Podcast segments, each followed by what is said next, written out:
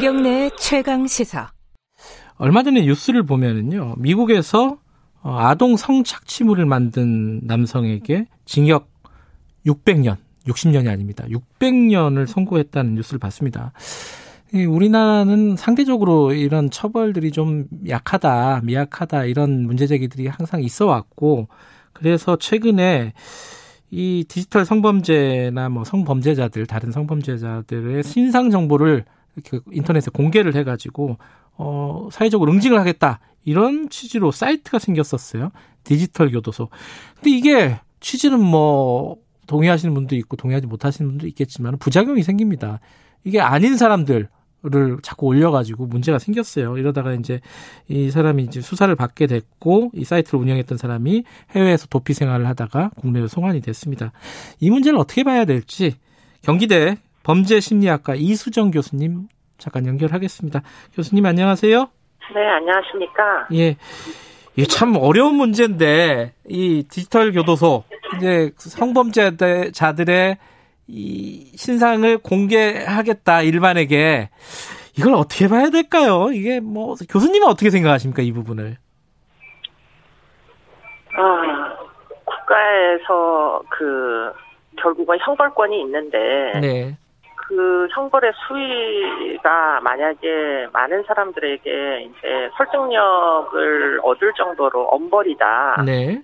중대 범죄인데, 아주 심각한 범죄인데, 네, 엄벌을 내리는 게 맞다. 이런 이제 공감대가 있다면 굳이 이런 이제 뭐 자경단 비슷한 이런 그 활동이 애당초에 발생하기가 어려웠겠죠. 말씀하신 대로. 예. 근데 문제는 그렇지 못한 게 근본적인 이유다. 네. 이렇게 볼 수밖에 없는 부분이 있는 게, 지금 이 온라인에서 뭐 사이버 공간상에서 그 수사기관도 아닌 자들이 아무런 법적 권한 없이, 네, 개인정보를 전부 불법으로 빼내가지고 이렇게 게시, 결국은 박제를 이제 하겠다 이런 얘기예요. 그래서 네, 사회적으로 매장시키겠다는데 일반인들이 전혀 호응을 하지 않았다면, 네, 그러면 사실 뭐 알 수가 없었겠죠. 이런 일이 진행되는 것조차. 그렇겠죠. 그런데 네, 그게 지금 그렇지가 않고 많은 사람들이 지금 호응을 하면서 뭐 열람을 하고 확인을 하고 누군가 뭐 이렇게 보기도 하고, 그게 이제 문제인 거죠. 그런 연유에는 근본적으로 지금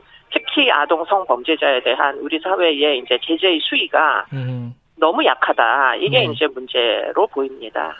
근데 이제 이런 사이트들이 아까 말씀하신 대로 뭐 수사권이 있는 사람들이 아니니까, 뭐, 일반 어떤, 뭐, 네티즌이라든가 시민들의 제보라든가 이런 걸 통해갖고 정보를 취합해갖고 올릴 거 아니에요? 그렇습니다. 그러다 보면 이게 굉장히 부정확한, 사실이 아닌 정보들이 그 사이에 포함되어 있을 가능성이 있고, 이 부분은 문제가 되겠죠, 그죠?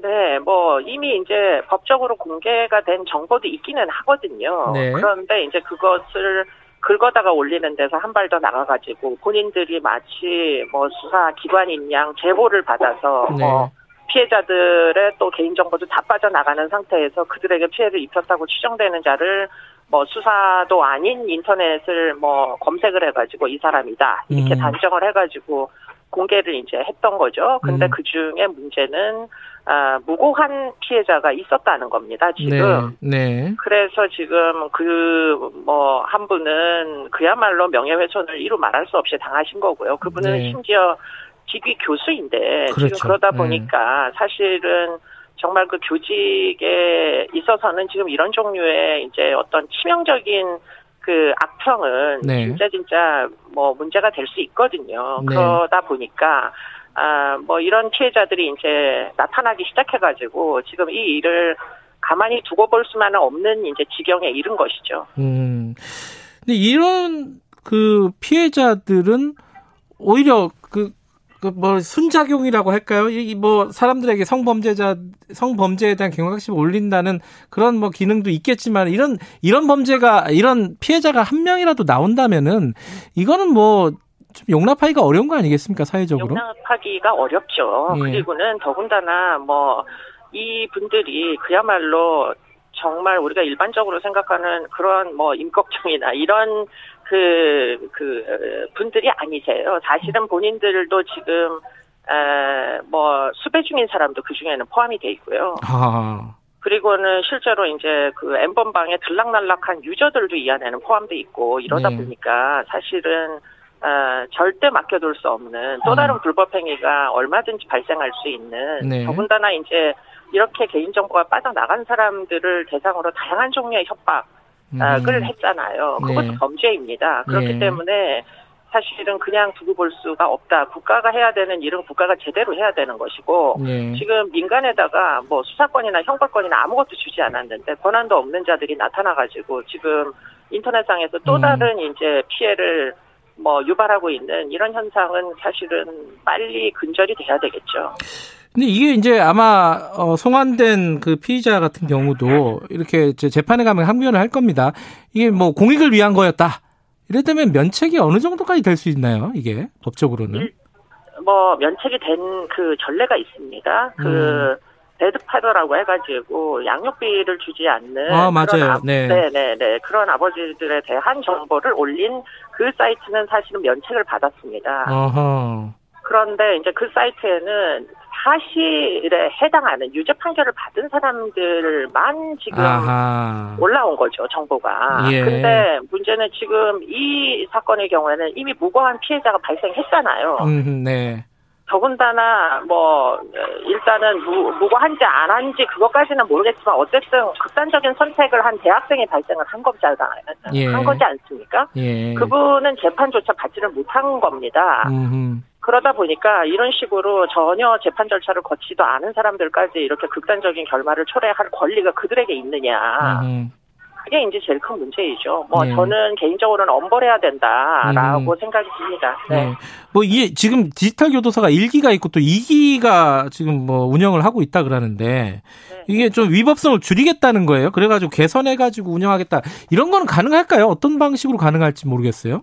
뭐 이미 이제 공개된 범죄자들의 정보들이 있기는 있지 않습니까? 그렇기 때문에 뭐 지금 아동성 범죄자 중에 신상이 이제 온라인에 그 공개되는 사람들하고 그리고는 이제 경찰 단계에서 이제 특강법에 의해 가지고 이제 공개되는 사람들 이 정도의 정보를 올리는 게 제가 볼 때는 한도라고 보이는데요. 그러니까 어느 정도는 입증이 다 된 거죠. 근데 그것 이상을 하기 시작하면서 본인들이 심지어는 모금도 하고 피해자들로부터 돈도 뭐 이렇게 받기도 하고 만약에 이런 식으로 진행이 되면 이것은 아주 심각한 뭐 또 다른 범죄일 수 있기 때문에 결국 경계가 이제 그 정도 수준일 거다 이런 생각이 들고요.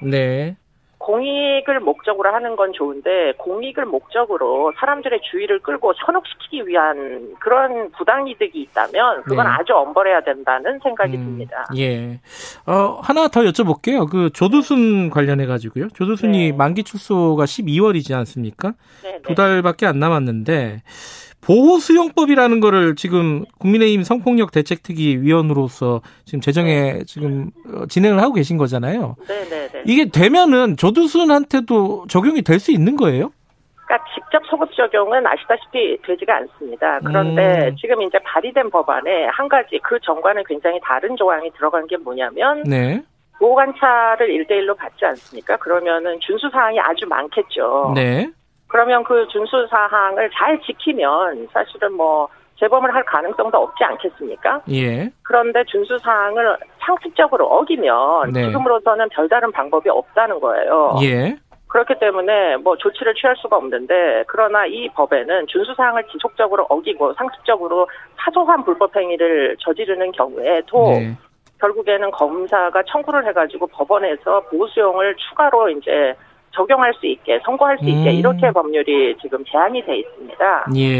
그렇기 때문에 조두순이 출소를 한 다음에 뭐 아주 모범적인 생활을 하면 해당 사항이 없지만 그러지 않고 뭐 아주 사소한 비행이나 불법 행위를 계속하면서 징역형이 나올 일은 아니지만 그러나 이제 준수 사항도 어기고 계속 문제 행위를 할 경우에는 지금 이 법에 따르면 보호 수용을 추가로 요청할 수가 있는 거죠.